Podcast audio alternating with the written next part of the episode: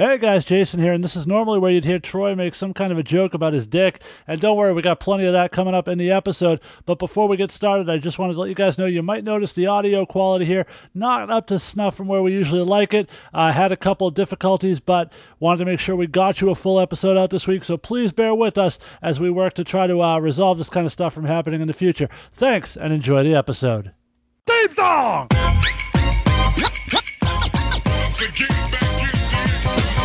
Ladies and gentlemen, we are live! Tonight, we are going to witness the most anticipated match in the history of professional wrestling. As this is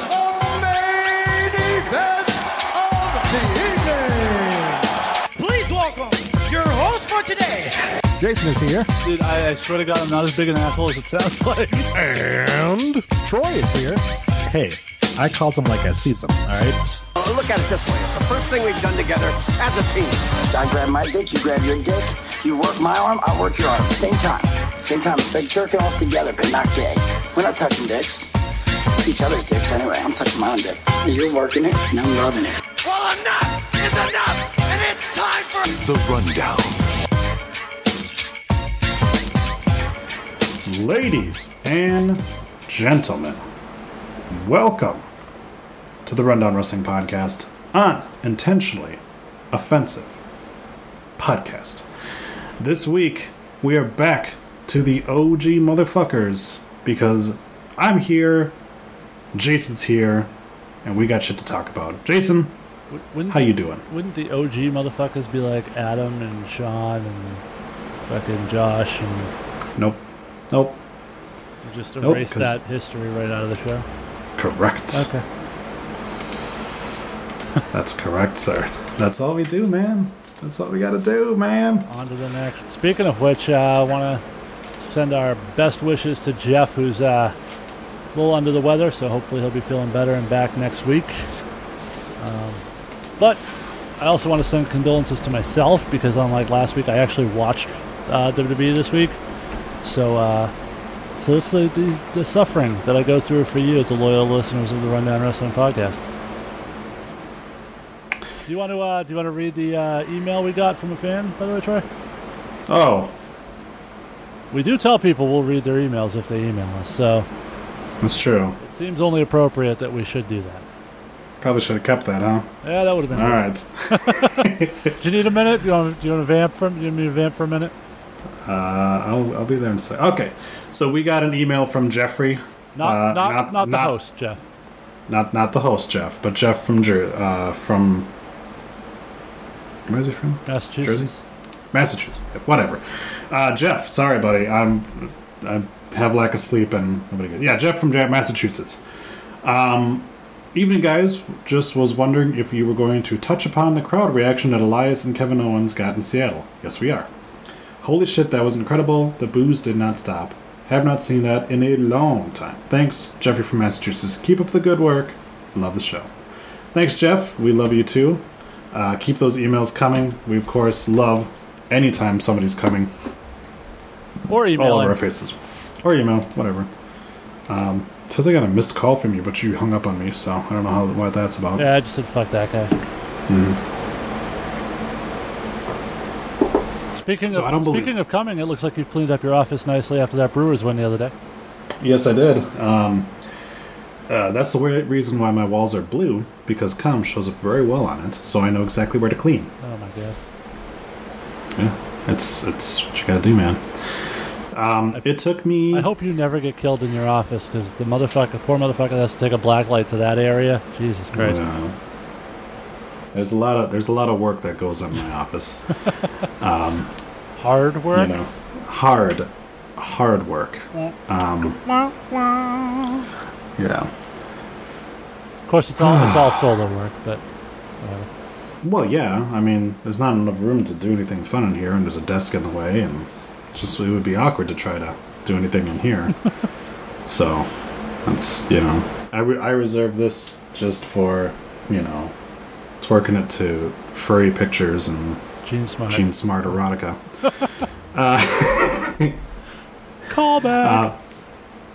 So, in case you didn't realize it, um, we don't want to talk about wrestling because because this was this was not a great week. But I guess there were there were a few things that stood out a little bit, um, but not a lot. It was there was it was there was well, yeah I, yeah a lot of it was yeah it was bad. yeah.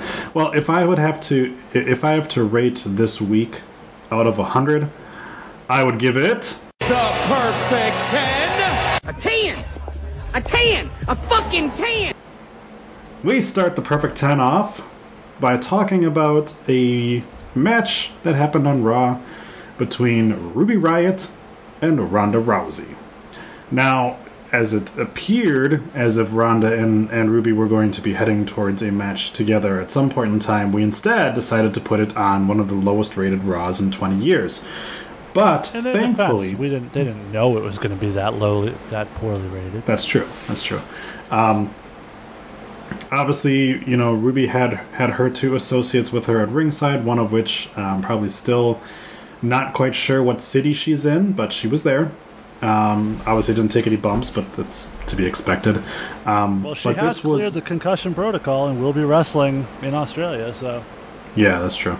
Um, but yeah, this was finally somebody who has um, a decade's worth of in ring work uh, under them, and Ruby Riott put on one of the best Ronda Rousey matches we've seen so far. Yeah. Um, at least from a technical standpoint on things. A very smooth match, Very a very good looking match. Yeah, very physical as well. Um, Ruby is a worker. Obviously, she doesn't quite get her due that she should. Um, but she is a fantastic in-ring worker and is able to do matches like this where she's able to make people look very strong because she is a, a ring veteran. Um, this is what happens when you put her in the ring instead of like you know Nia Jax or I love you but Alexa Bliss against Ronda Rousey. Stephanie You're not going to get Stephanie McMahon, perfect example as well. Uh, where you had to do a lot more storytelling with that one to hide the fact that Stephanie can't wrestle. Whereas this one, you didn't have to rely on anything other than these two people who had really good chemistry with each other, and I hope that this feud continues. Obviously, we know at least this this coming weekend it's going to continue. Um, but uh, yeah, so But it's it's ultimately just a setup for the the Nikki Bella turn. I, I'm assuming so. Yes, this that that very much is the case. Yeah, Ronda um, had the Bella Twats in her her corner. We know that eventually this is going to lead to Ronda versus um, Nikki Bella for the title um, at uh, WWE Doesn't Like Women. But uh, in the meantime, No, we no, get to see WWE. No, look, we really do like women. Yeah. So much so that uh, you know we we had a fake charity give you know props to a black lady on our show. So we really really care about women. Uh, but anyways, yeah. So um, the the match itself I thought was really really good. Um, I want to obviously I've been a, a, a Riott family member lover for quite a while and and want to see more of them and sadly they got kind of marginalized again because they are just kind of a step stopgap towards other things but i mean they they were on a show they got their time and and um, ruby was able to elevate her star a little bit by having a great match with ronda Yeah, and, and every time they put Ruby in one of these high profile spots, I feel like she over delivers expectations. I remember the match uh, uh, when they were in full brand split mode with Charlotte at one of their pay per views, um, where I thought she really sort of set herself apart. And I think tonight she really did as well, especially given that you're dealing with in Rousey someone who's not the seasoned performer or well trained, long time trained performer that Charlotte is at least. Um, so yeah, this this to me really stood out. The physicality was was there; it was real. Um, Ruby showed physically that she could hang with Ronda. She didn't seem overmatched. She didn't seem intimidated. Uh, she didn't seem to go easy on it. Uh, didn't hold back, and it wasn't like they were very simple. It was it was a simple, you know, um, elementary style match. These girls really went for it, and I, I really enjoyed this match actually. yeah it was great to see um, and like i said i hope that we get to see more um, sadly we know that uh, nikki bella shitfest is coming pretty soon um, thankfully it's nikki bella not brie bella because otherwise we'd be without a raw women's champion for a while Yeah.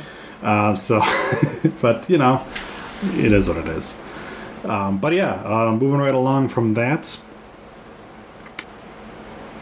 Uh, uh, can, can I do number two, please? Because I owe everybody that listens to this show a, a sound apology. Because a couple weeks ago, I suggested that putting the belts on Ziggler and uh, McIntyre would hopefully lead to the revival doing a face turn and, and capturing those titles. And last week, and I went back and watched the show after we recorded because I'm fucking masochist, I guess. Um, they had a phenomenal match, phenomenal match with McIntyre and and Ziggler, uh, which by all accounts Vince was incredibly impressed with. And, and you you then say to yourself, well, there it is. Now the push starts. Now we build the program. Now we get to Revival versus Dogs of War for the tag titles and the Revival with that big moment. And uh, actually, uh, no, because fuck the Revival. So this week they lose clean to the B team. That you know that that team that held the belts that hasn't been on TV in like a month since they lost the belts. That was a joke comedy act. That that team. That's that's who they want. As they lost to. Clean. It was it was yet again another week of watching um, really talented people lose to comedy acts because we're going to get to that in a little bit here too over on the SmackDown side of things. Um, but yeah, um, hashtag fuck the revival it continues to be in full effect because as you said, we've continued to book the revival in these these matches where they're able to shine and they shine and the crowd is behind them, and then we immediately shoot them right in the fucking ball sack by having them completely be derailed by losing to a bitch ass team. And again, with the lucky fucking wins that the B team get, it's it look, you tried it, it worked for a little bit, it didn't really get over after a little bit.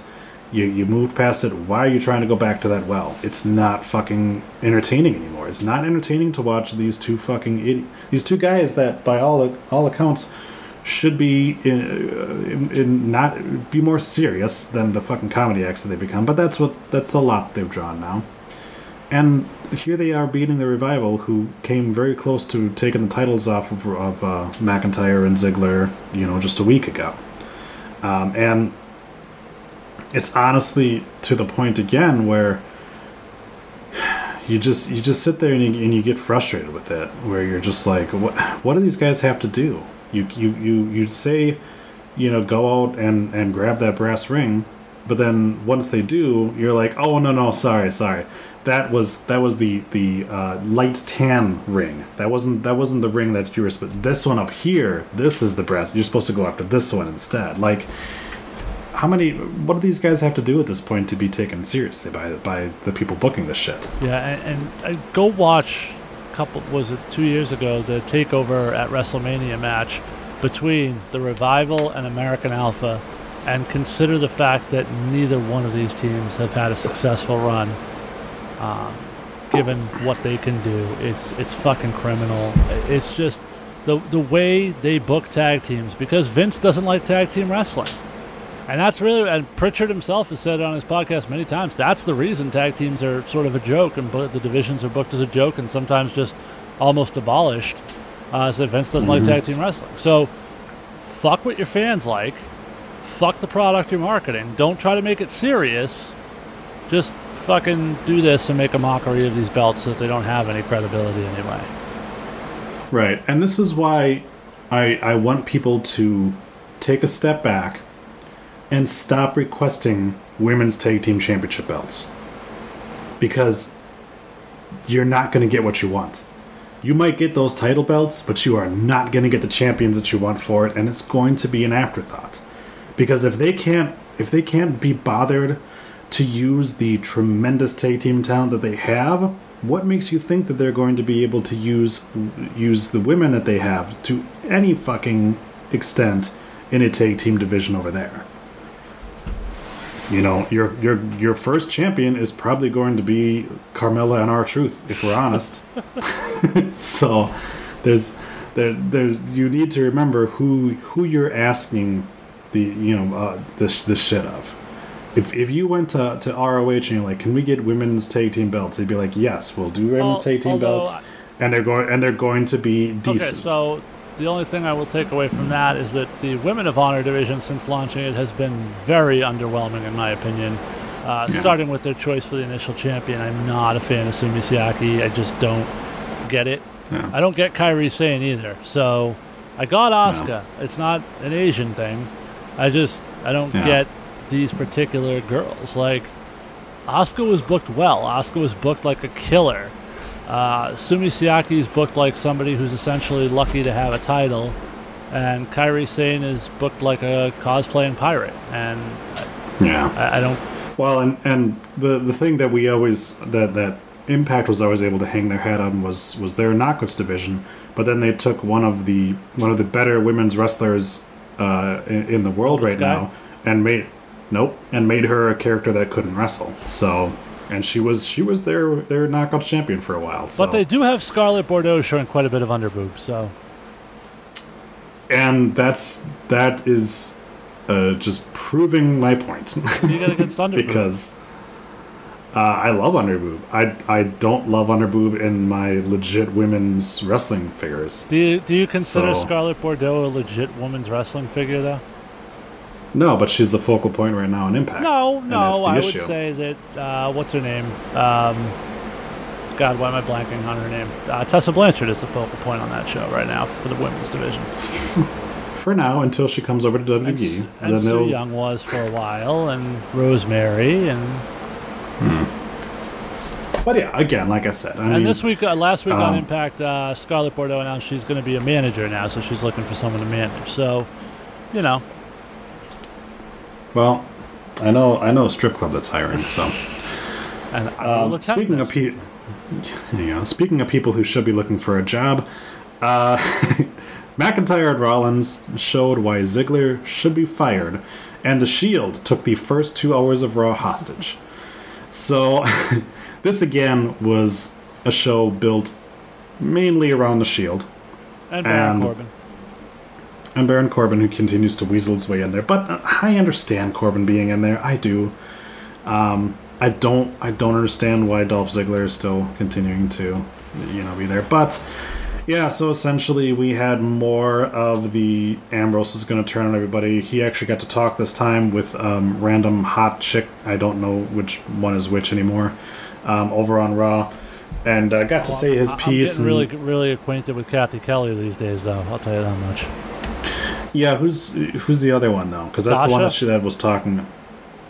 Is it Dasha? I thought that was. I thought it was. I thought that was another one. I don't know. It was one of the um, the generic brunettes that they have holding a Charlie? microphone in front of people. Could Charlie's been. good. I like Charlie. Charlie, Charlie approaches it almost like a sideline reporter in the NFL. She's A- Again, though, I can't tell the difference between any of them. So see, I can, I can tell Charlie. Charlie stands out. okay. Well, apparently you couldn't because you can't tell me who Ambrose was talking to at the beginning of, of Raw. So Well, that would have required me paying a lot of attention to an interview in the Yeah. ring. All right. Anyway, so yeah, so Ambrose, you know, was was running down that you know he, yeah, he he has a reason to be pissed and everything and that. Uh, so uh, Baron Corbin came down and gave him a choice. He could either go for the IC belt, go for the Universal Championship, or do a random match against Braun Strowman. Uh, Ambrose, being Ambrose, decided he would instead choose to go against Baron Corbin, uh, which apparently wasn't one of the, the things that he was chosen that he could choose to do. So instead, he faced off against Well, and, and almost instantly, Corbin's like, "Nah, fuck that thing about giving you a choice. Here, I'm going to decide for you." yeah, yep, yep. So that whole plan But of making again- him choose one of his brothers, he didn't even let his plan play out. Right, exactly. Um, but what did happen, of course, is that that uh, um, his fisting buddies did come out, cost him the match um, because they uh, Roman Reigns hit Braun Strowman, caused a DQ. Um, then they they He- proceeded to he was have getting his ass kicked pretty thoroughly, though. Like I don't know that they. well, yeah, So when you say cost him the match, you make it sound like he was on the verge of winning. No, they cut. They basically saved him from getting pinned.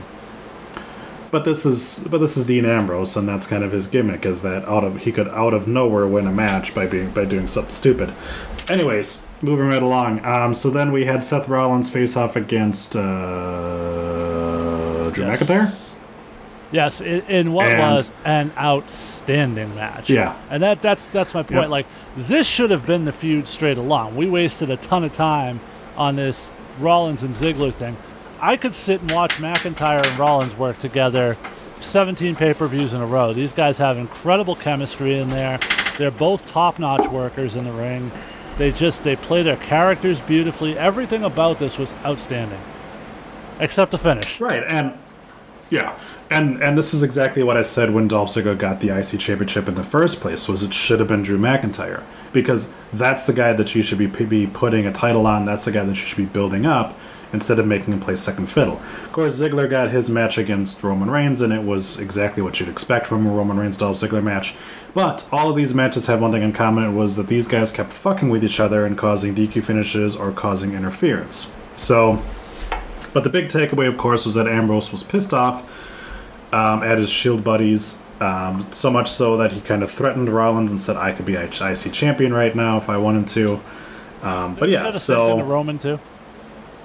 I think so. I think so. But it was it was much of the same stuff where it was like, well, clearly nothing's happening tonight because we've got the Super, super Show. Um, there is potential for something to happen at Super Show, but I don't see it. Um, and of course, you know, continuing to book the way that they have been booking things, who knows what happens um, if, if anything happens before Crown Jewel rolls around. Um, but yeah, so what's you know do we have anything more to say about the, the about this was kind of more of the same that we got from Well, last see, week uh, my question and do do we buy into this notion that Ambrose is ultimately going to be the one to turn? Because it seems that they're just beating us over the head so obviously with this that it's got to be something else, right? no it doesn't have to be something else because it's wwe i mean this is this is the same company that's like they, they kept teasing that you know uh, that aiden english is going to turn and then guess what he what aiden english turned i mean it's, it's nothing new the, the thing is is that But not when you if it- expected him to. and apparently he turned the- out Lana, so you know. Yeah. Well, no, because it's not on here, but clearly she's she's saying to him, "I want you to get out of my face" or whatever like that, and he just cut it early. That's the way they're going to go with this. It's not going to be that she's cheating whore, although we do know for a fact she is a cheating whore character-wise. Didn't you try to fuck Uh, Ambrose? no. She tried to fuck Endless Chicken. Um, she definitely fucked The Rock. Right, yeah, Um, but but can you blame him? among Anyways, uh, trying to get right. Um, if if he was behind me right now, I'd already have my pants down. Uh, so yeah, so if it was if if it was anyone other than Roman Reigns as the other other option on this, I would say there's a possibility that they go for the sword, but it's Roman. I don't see them turning Roman heel. I'm sorry, I don't. Yeah, I, I, you can't turn So- Seth again. So it's got to be if they're No. if they're doing the turn, it's got to be the Dean or Roman. It just seems like if you're going to do the Dean turn, let's let's be a little bit subtle about it.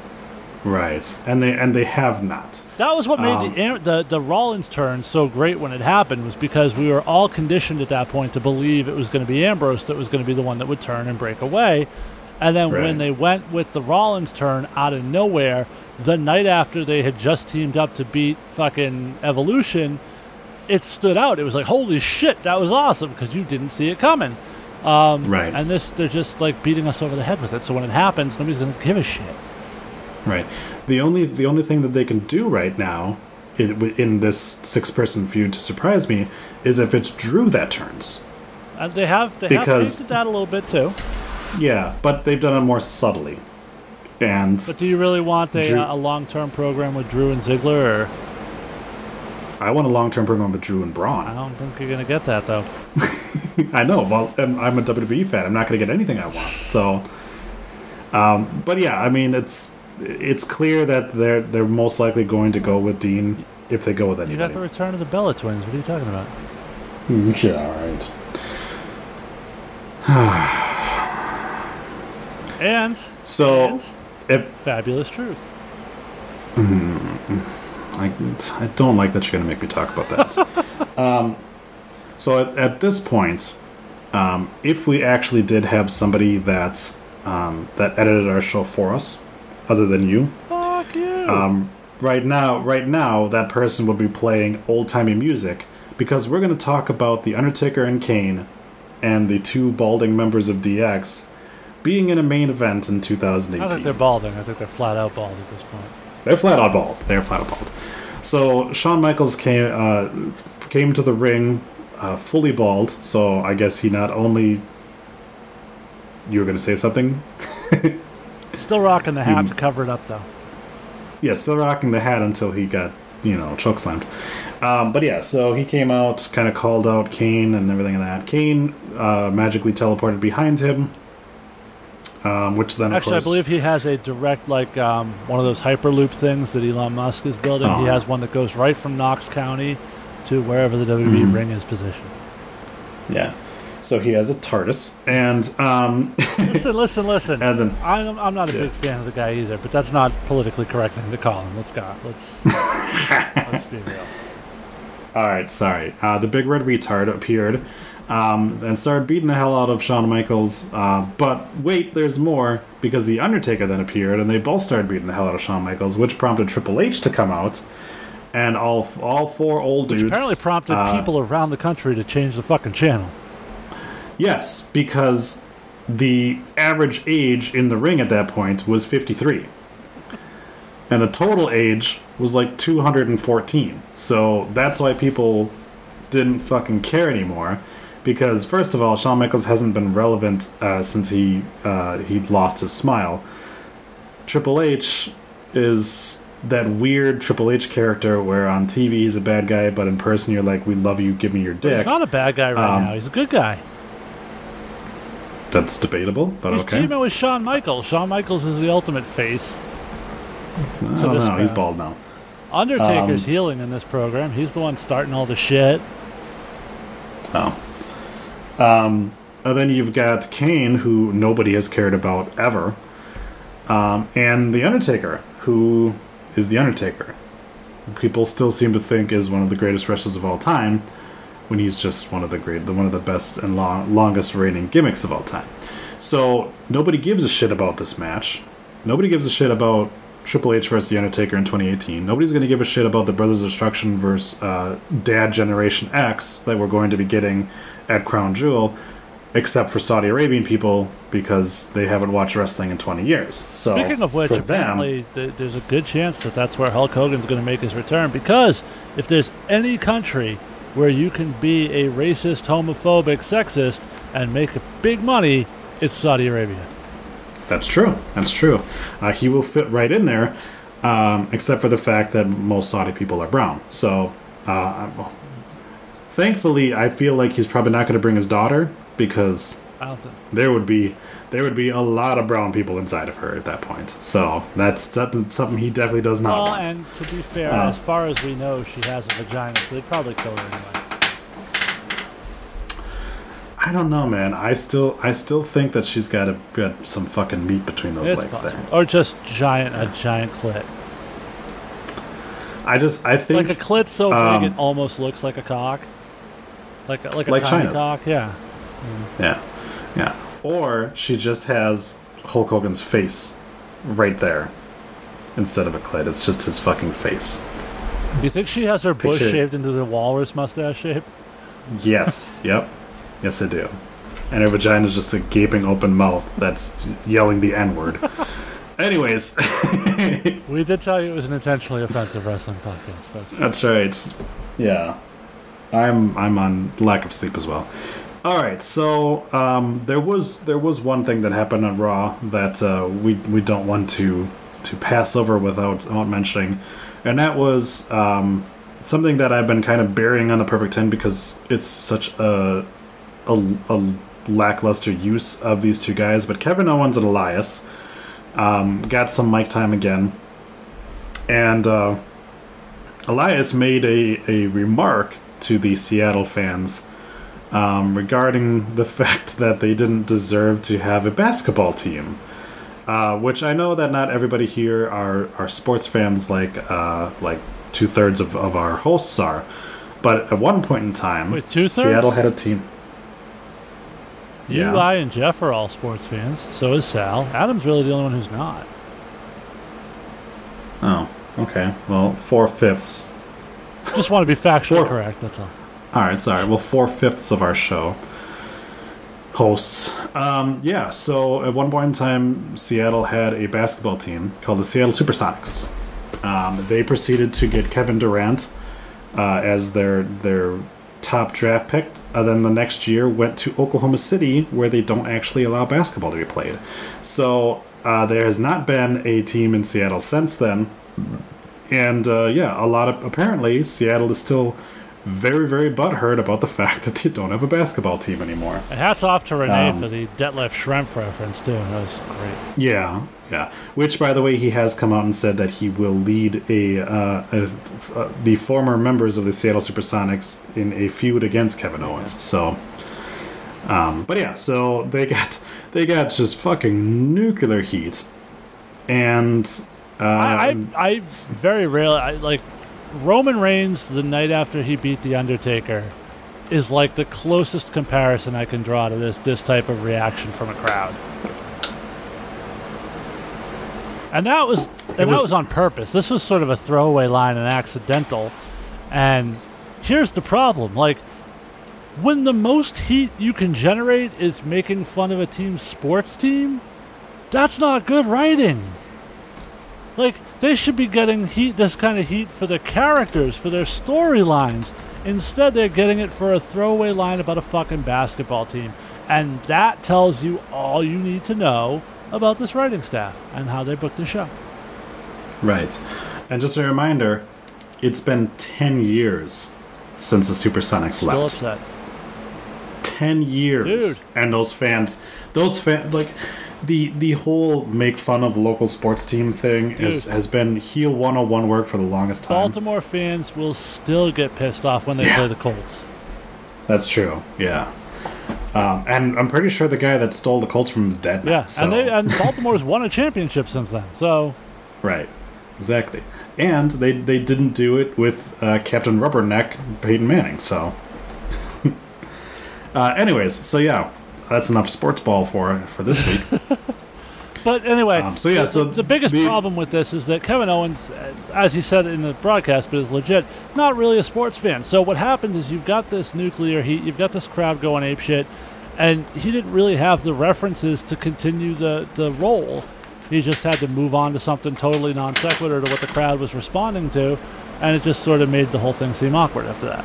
Yeah, it's one of the few times that Owens has actually kind of been taken aback by the crowd reaction. He seemed he seemed generally not quite sure what how to react and, and what was going on. So, um, yeah, but again, this is a guy from Canada learned to speak English by watching WWE television and everything like that. So yeah, not a basketball fan, not a really big sports fan, doesn't know the the ins and outs of, of what happened there. So yeah, that it makes total sense why he wouldn't have any fucking clue how to do it.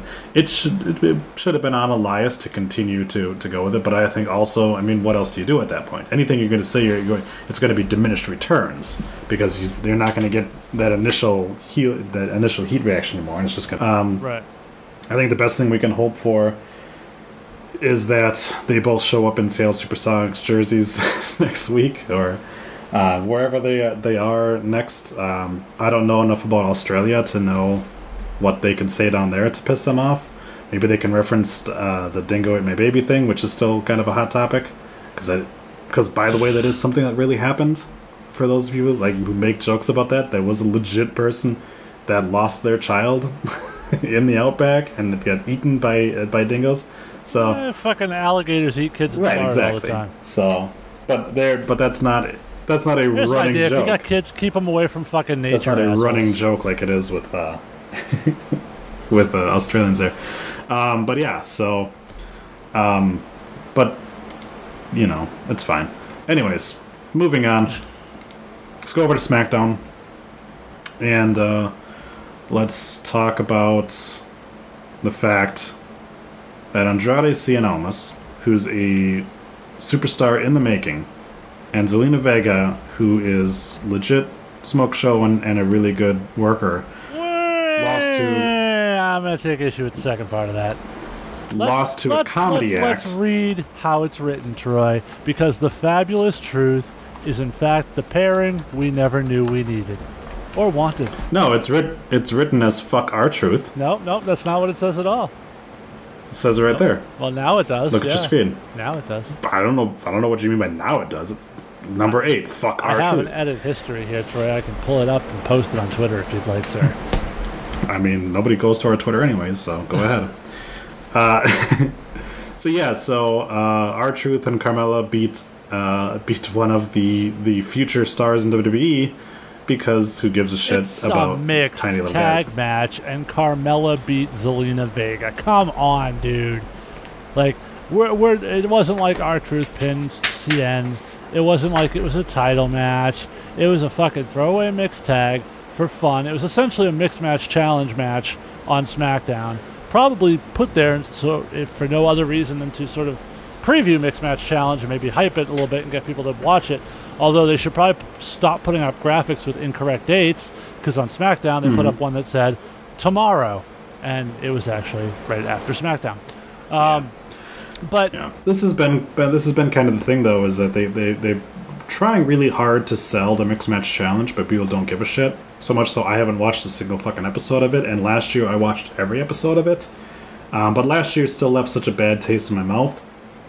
And then this year with the whole round robin thing, I just didn't. I just don't care at this point. I think that they fucked up last year's too much for me for me to actually care about watching it at all. Um, and the fact that we've been devoting time and actually cooling down the Miz and Daniel Bryan feud just to set up a mixed match challenge match with them what? Daniel uh, with, with the Miz.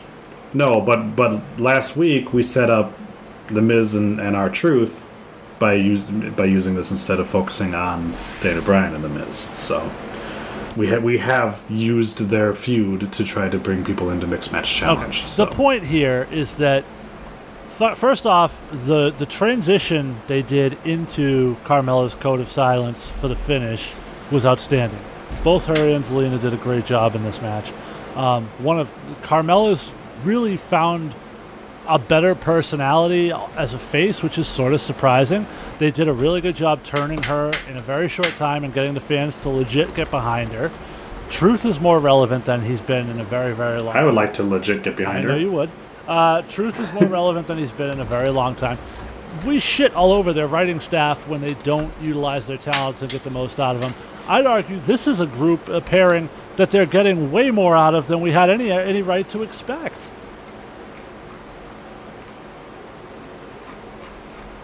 Nothing. Oh, you're, oh, you're done. Okay. Um, what is what is her actual mu- move The name? code, Because it's not the code. code of silence. Is it the code, of silence? What the fuck does that mean? I. That's what it's called. Maybe because she's choked. Maybe because it's like a choke around the neck. I don't know. It doesn't make any sense. Plus, though. they, Why is they it were old, uh, you know, Goomba Italian gangster types when they came up in NXT, so it might have something to do with that. Is is this is this Troy Google shit episode seventeen? Uh, yeah, actually, yeah. I'm googling why is it called Code of Silence, when I'm not finding anything. Okay. Yeah, I don't know. Now there's just a bunch of gifs of Carmella dancing, and it's making my dick hard. So Yet another reason that this awesome, this perfect, what is it, fabulous truth thing is great because we're getting to see her dance on a regular basis as well. it's true. It's all she's pretty much good for. Former WWE Women's Champion, by the way. SmackDown. That's true. Uh, nobody really cares about that. Um, so we Yet it, yet had. it keeps main eventing SmackDown week after week. It's weird, isn't it? Uh, well, actually, people care right now because it's Becky Lynch. It's the only reason why people actually care about the the, the SmackDown Women's division is because Becky Lynch is doing something. Because when Charlotte is champion, at this point, people are just like, whatever. It's, it's Roman Reigns. Yeah, she's gotten, she has gotten to that point, and that's that sucks, man. Because she is, she's very fucking talented. She's got, she's got lovely new breasts, and yeah, people just don't seem to care. And she sadly turned right into what her dad became for a while there too, where people just didn't seem to care after a while. They're like, "Oh, he won he won his 12th championship." Fucking yawn. You know? I don't know that that was ever the case with Ric, but uh, I will. there were there were moments, there were some times here and there that people didn't really give a shit about him. He would he managed to kind of swing it back around. It was more storyline based, but you can watch some of the old WCW things and stuff like that, and th- there are times that people are just you can tell the fans are just like whatever, it's Ric Flair, you know. But then there are other times where people are like, "What's fucking Ric Flair?" Yeah. But yeah, it's more. It's obviously more apt to say that she she has become the Roman Reigns of the women's division. Um, and she's another person that probably needs to be away from the title for a while. We thought we were getting that when she came back from her booby Well- injury, but then she was immediately thrust into the main event program Well, again. and, whenever this shit happens, it's always from WWE completely misreading what their fans want to see. For Right. Roman Reigns, it comes back to that Royal Rumble where he won and Daniel Bryan didn't because the fans wanted Daniel fucking Bryan to win that Royal Rumble. They didn't get it, and that was the flashpoint. After that, Roman Reigns was it was just fun to boo Roman Reigns at that point. Right. Same thing with Charlotte at SummerSlam. People fucking wanted Becky to have that title. They completely misread what the crowd wanted and how they how they should react to it. And as a result, their fucking storyline got fucked up because now Becky's the most over fucking person on SmackDown, and nobody wants to see Charlotte, but yet they're booking Charlotte as the face in this program. Yeah. Well, it was like um, it was like that moment when X Pac Heat became a thing, where no matter what they tried to do with the guy, they they were never able to have, have anything happen but him be booed. And there were times that X Pac was doing interesting things, but at that point, people would just like fuck this oh, he guy. was o- he was Like, over with X Factor. Yeah, yeah, exactly. Uh, anyways, so um, one of the things that kind of cropped up last week was Shelton Benjamin bringing up the fact that he hadn't had a match on SmackDown for about a month, and um, tweeting Paige and everything like that. They turned around and actually put him in a match on SmackDown, and he was against Daniel Bryan. Um, whenever you hear something like Daniel Bryan's going to face Shelton Benjamin, you're thinking that is a match I'm going to have to watch because those are good. Those are talented guys, and the match was phenomenal. It was. It was a. It was a great match, and yet again showed Although that they're not. I, I really ahead. wish Daniel Bryan would stop trying to do top rope headbutts, um, particularly in this case where he accidentally made contact with Shelton's head.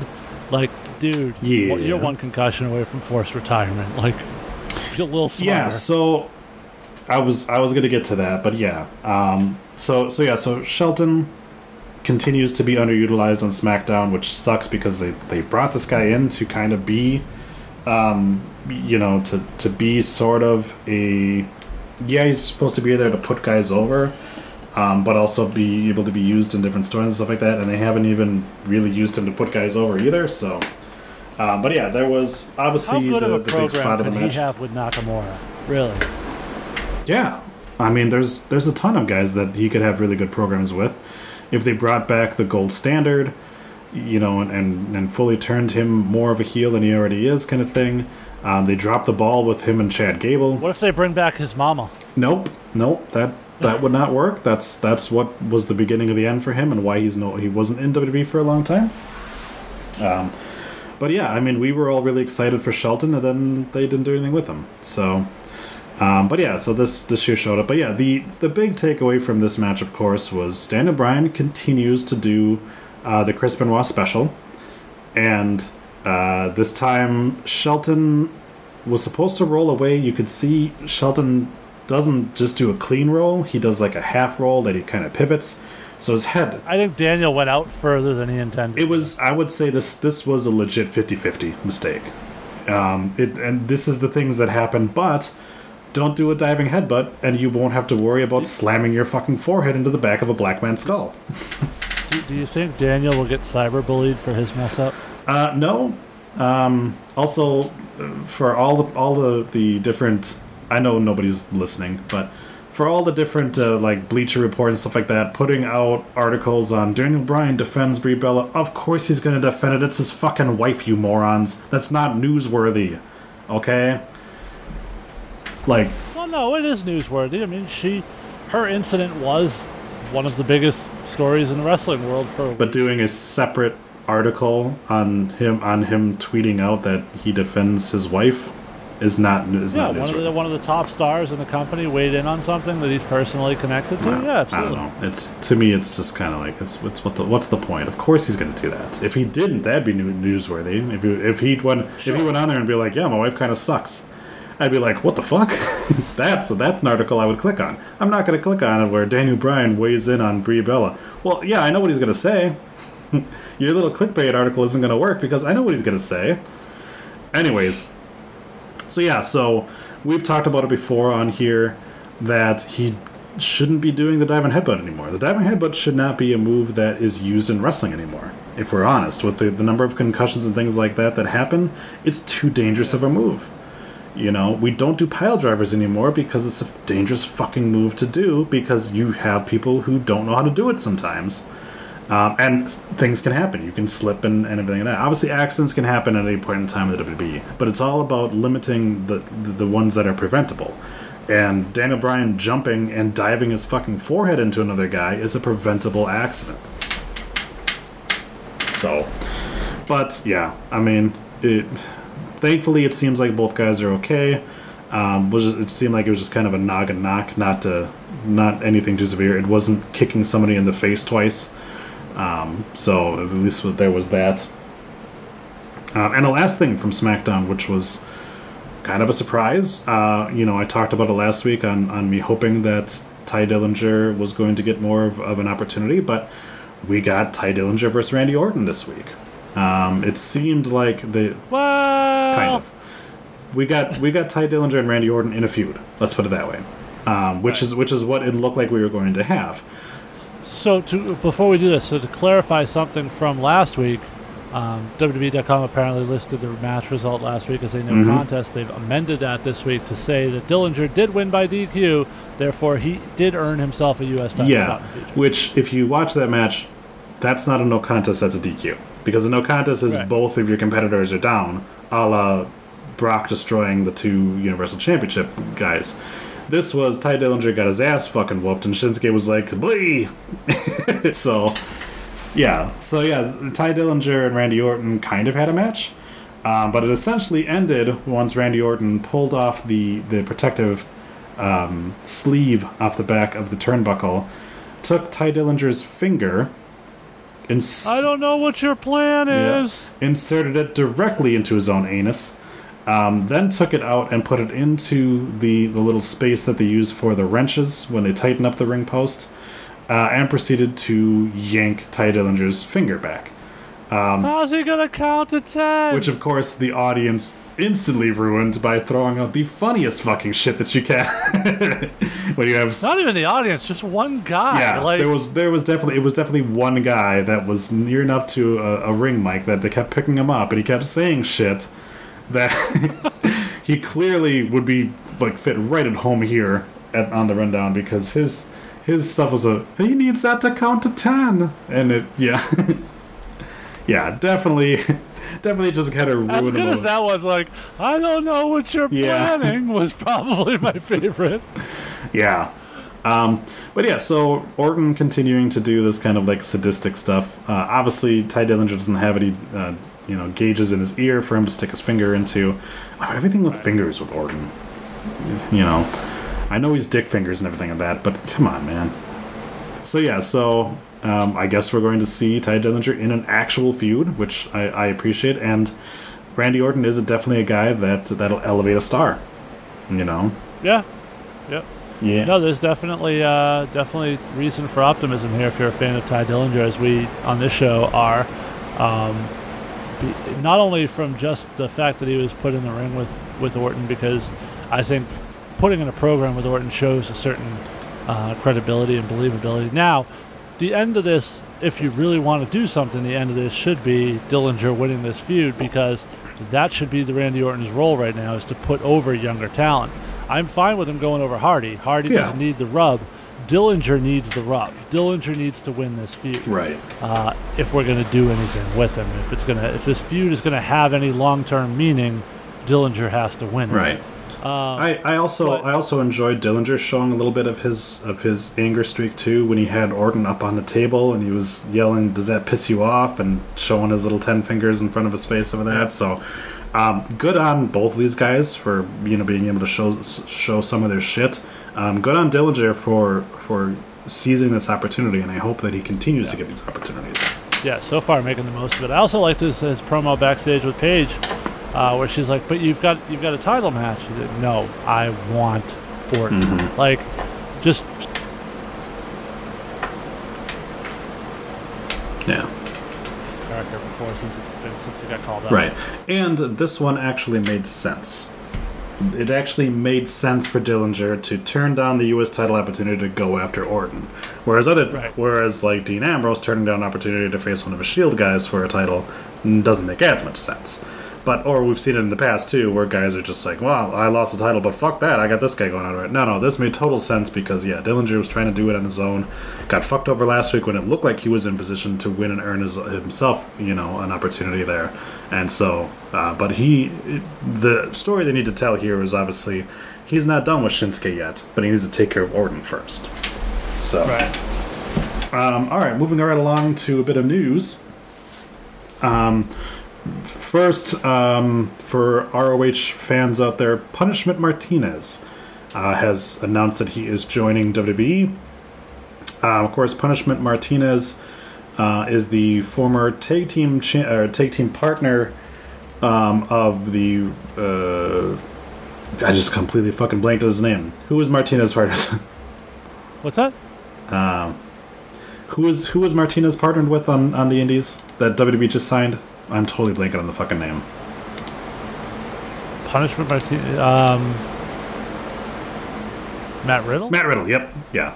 So Riddle obviously can't. You know he's he's there um, in WWE now, and not Punishment Martinez is. So either so if they want to, they can go to that well.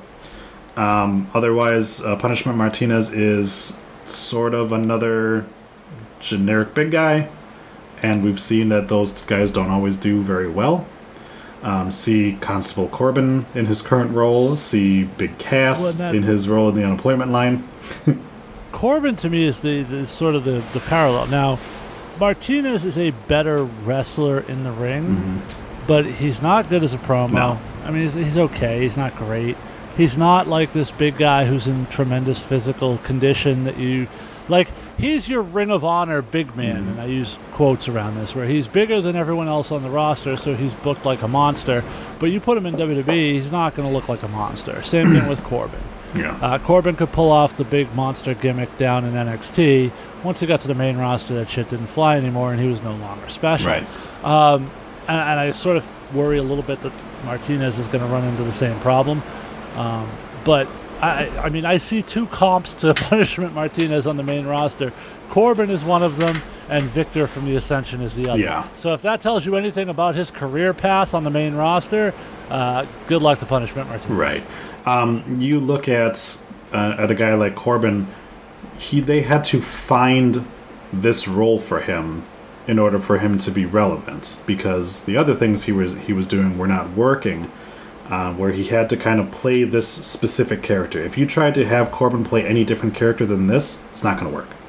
He, he, he has to be this character. And they put him into the kind of the corporate Kane role because nobody really wants to watch him wrestle. So, Right.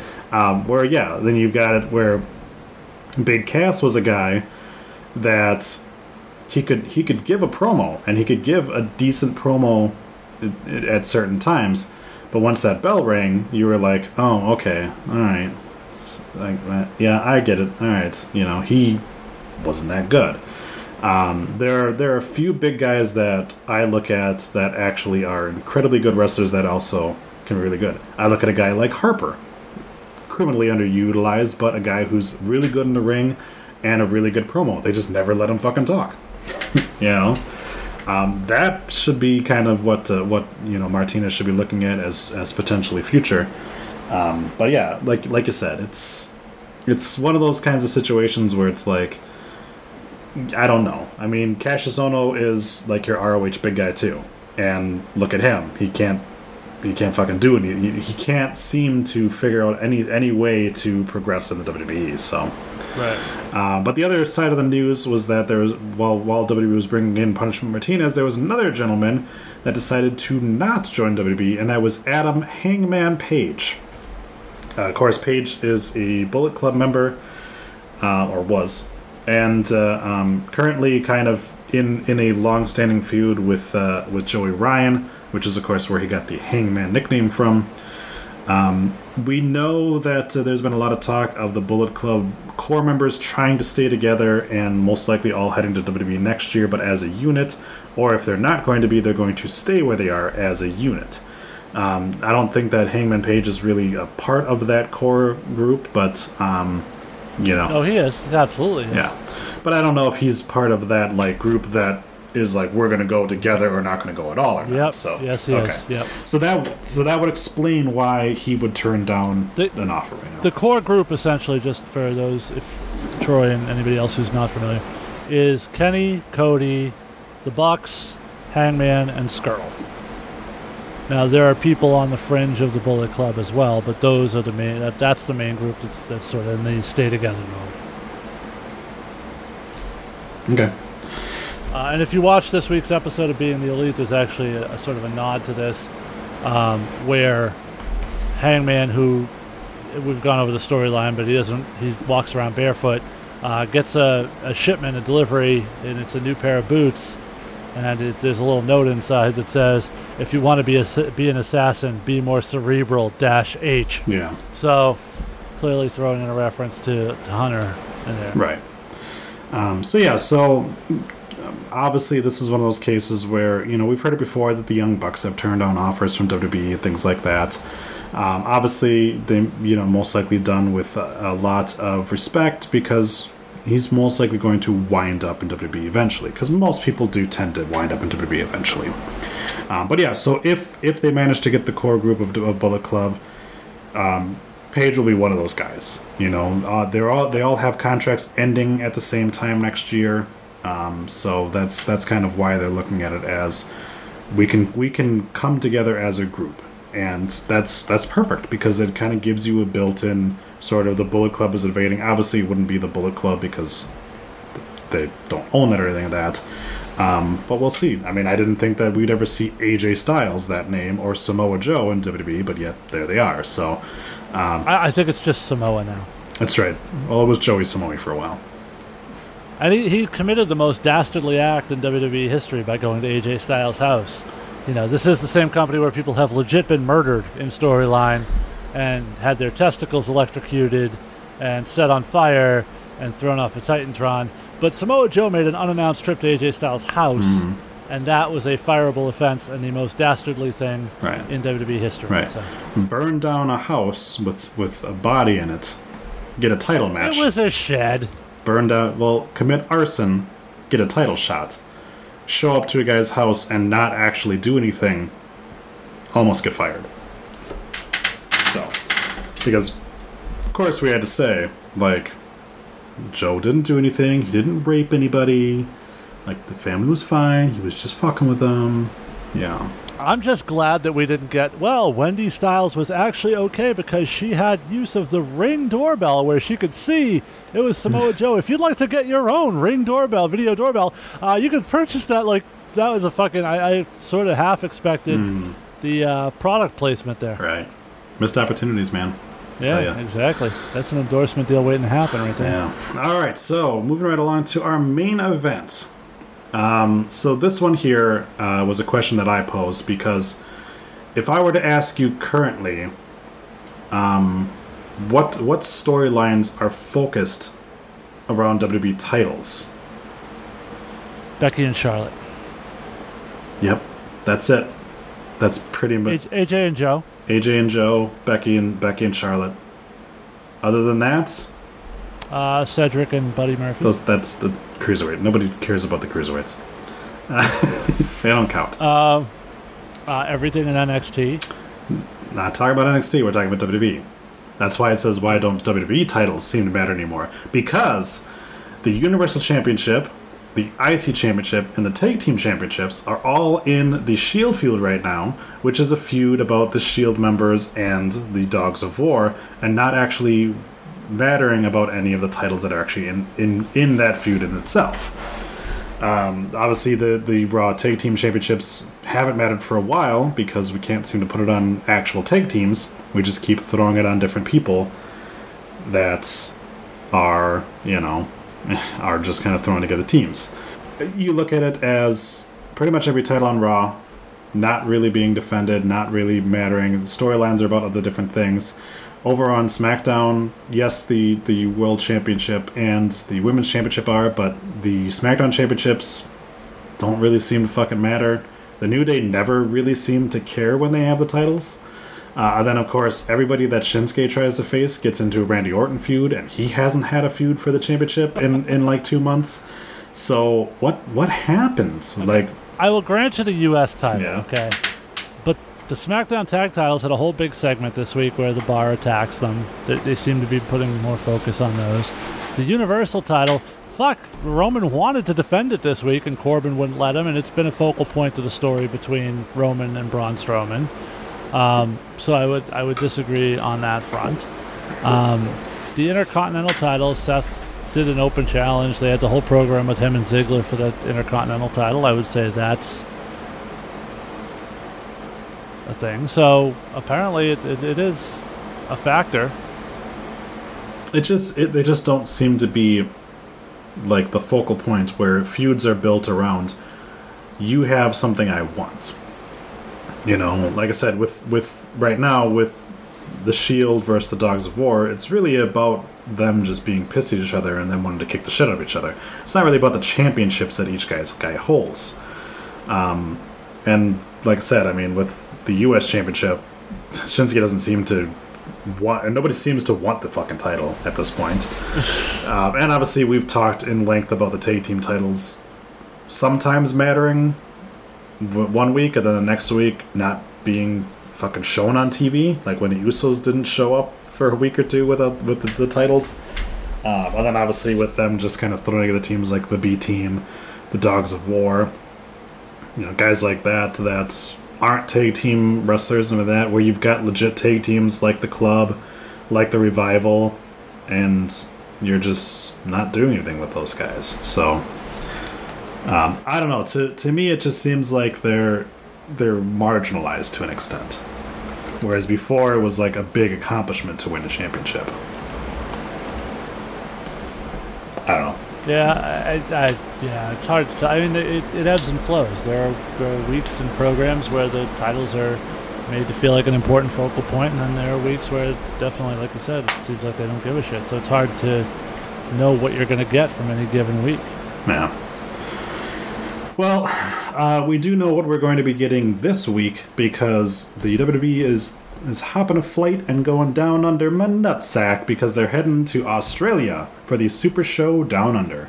I know it's just Super Showdown, but I'm going to call it Super Show Down Under all the time. Uh, it is a variable who's who of who gives a shit matches because nothing's going to happen. This is a house show. But we uh, we need to do predictions because it is going to be an actual network special. Um, so we're going to start off with Triple H with HB Shizzle taking on The Undertaker with Kane. Jeffrey has said he believes that The Undertaker will win against Triple H. Yes, this is 2018. This is not 20 years ago. Yeah, I'm going to go with Taker too. I think uh, as a way of building towards the inevitable tag team match for Saudi Arabia. Uh, there's no impetus for HBK to come back unless Undertaker wins this match. So I feel you. Uh, I will also be going with the Undertaker because it's they got to pop the crowd. So, um, this is to be really fucking fast because it's this show. Uh, Bobby Lashley and John Cena uh, take on Elias and Kevin Owens. Um, yeah, it's it's Lashley and Cena Yeah. because it's Lashley and Cena. Right. Um, if, if in case you forgot, um, John Cena does still exist. Uh, you wouldn't know it by this feud because he never fucking showed up for any of it. But hey, um, Lio Rush is probably going to be there, so he's going to look even smaller next to John Cena and Bobby Lashley. So there's that, and of course, fuck Kevin Owens apparently. Um, the only thing that really seems to have any kind of stipulation that's going that actually is going to have uh uh something happen with it is Daniel Bryan versus The Miz for the number one contender for the WWE Championship. Uh, Jeff has chosen The Miz to be your new number one contender. I'm gonna go Daniel Bryan only because I feel like they're Bryan's sort of lost every point of this feud, so it seems to me that this is the spot where he sort of gets gets his one ups here. Fair enough. I am actually going to say um, I'm gonna go with Jeffy on this one and say the Miz because in my mind I picture this as the the long long feud, the long con, if you will, to have the Miz and Daniel Bryan for the WWE Championship at WrestleMania. So to do that, you have to have Miz be the champion. So I think that that Miz will actually be the one to eventually dethrone AJ Styles to set up then the Miz versus Daniel Bryan for the championship itself. Entirely possible. Yeah. Uh, the Shield take on um, Braun and the Juice Crew, Dolph Ziggler and Drew McIntyre. Jeff has gone with, um, oops. Jeff has gone with Braun, Dolph, and Drew. Uh, I am going with the Shield because it's the Shield. Jason, who are you going with?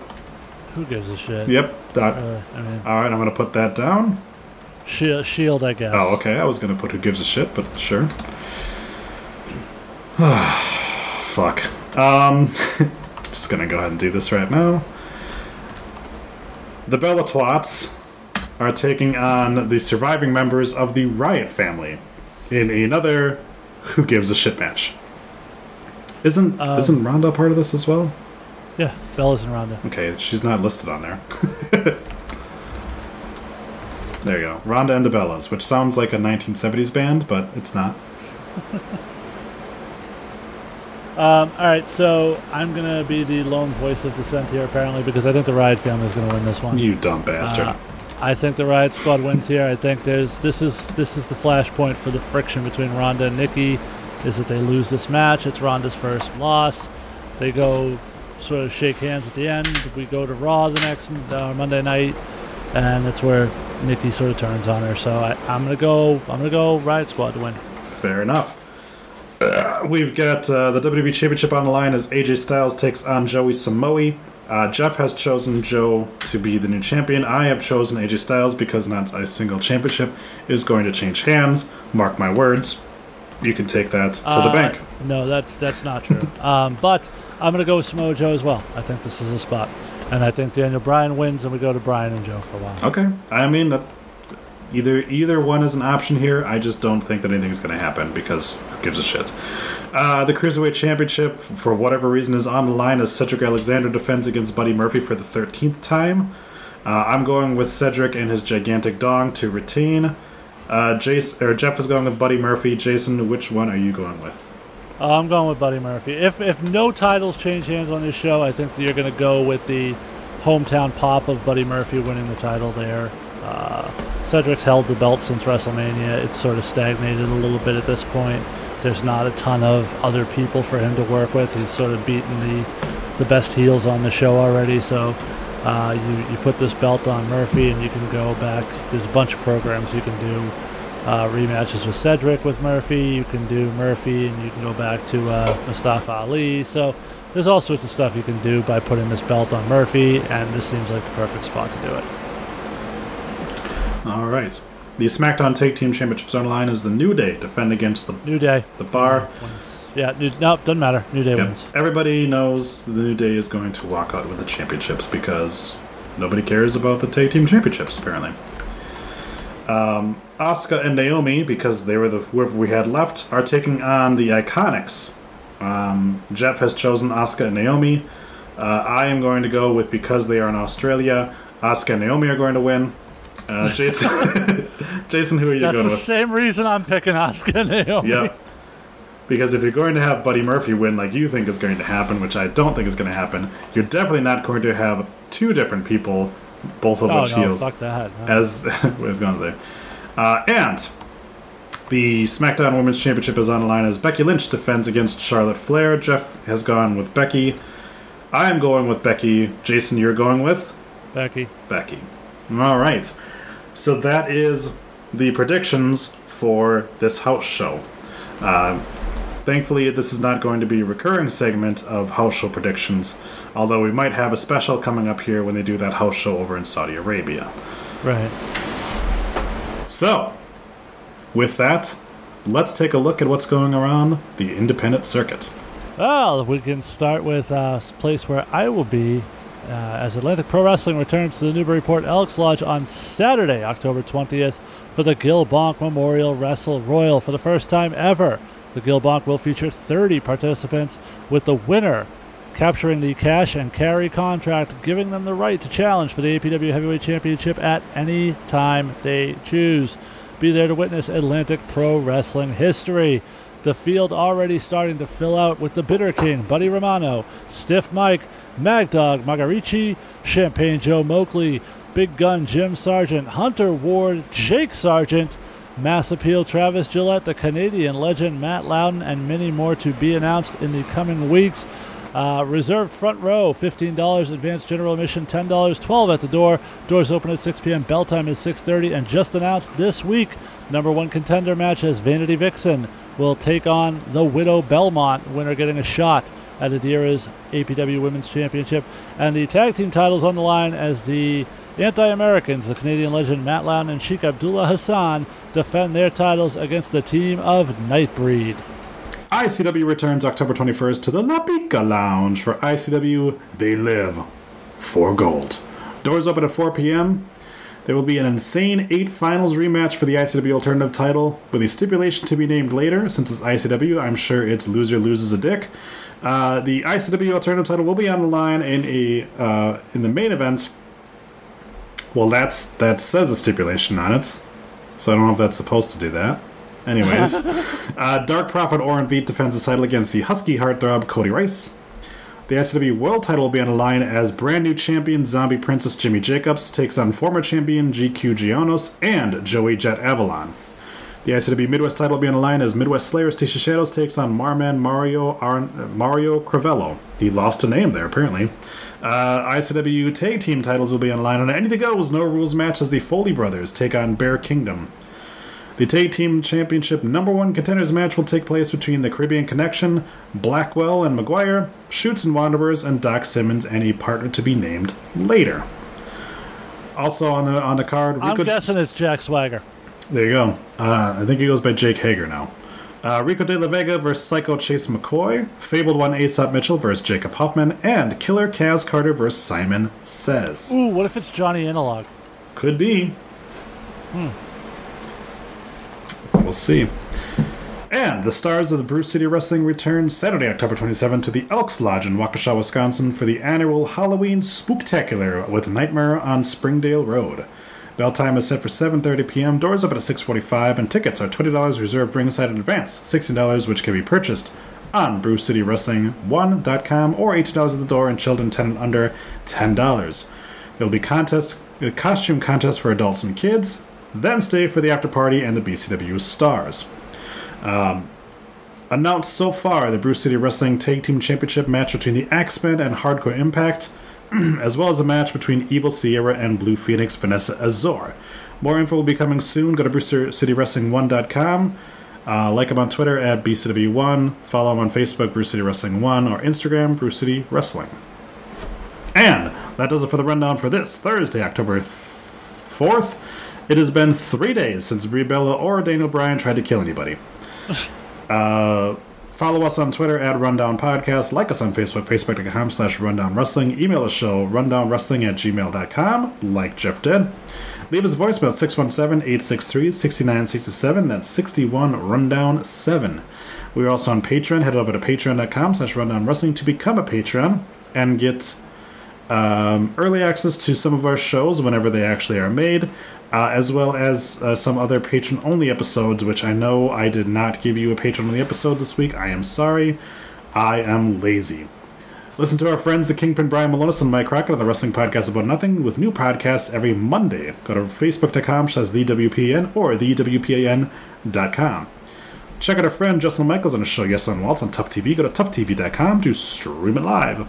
Stay tuned to the Rundown Wrestling Podcast to hear our other shows, the NXT Revisited, the Rundown Sit Down, the Nitromanian Podcast, Glow Stick, or for our Spanish speaking friends, check out WrestleMania Salvation. Follow our, our hosts at JStewart0920. You got it now. At Rockstar Troy, at The Missing Salzer Effect, at Nitromania Pod, at Viva la WrestleMania Spanish Nation, at Johnny Analog, at Joker's Wild 720, or at Todd Lemon Party Sopel. Why? I don't, because it's just it's just the gimmick now. I I know Jeff's not here to to to give, but yeah. Uh, thanks to all of you for listening. Thanks to Jason. Thanks, Troy. Thanks again for the theme song. And next week, bring you, we bring you reactions from down under my balls. So I guess that means we'll uh, see you next Thursday. Bye bye. The Rundown Wrestling Podcast was created by Adam Salzer after being in a match with Brie Bella where she kicked him in the face a couple of times. Later, once he came to his senses, he realized he no longer could do it because his bedtime is 8 o'clock at night. So he passed management on to Jason Stewart and Troy Bozen. And this episode was produced and edited by Jason. The episode was hosted by me, Troy Bozen, and Jason Stewart. And sadly, no, not to Jeff Mayhew this time. We are a member of the Questionable Endeavor Network, which is somehow still a thing. I would have assumed by now that Andy would have canceled us, but we are still here.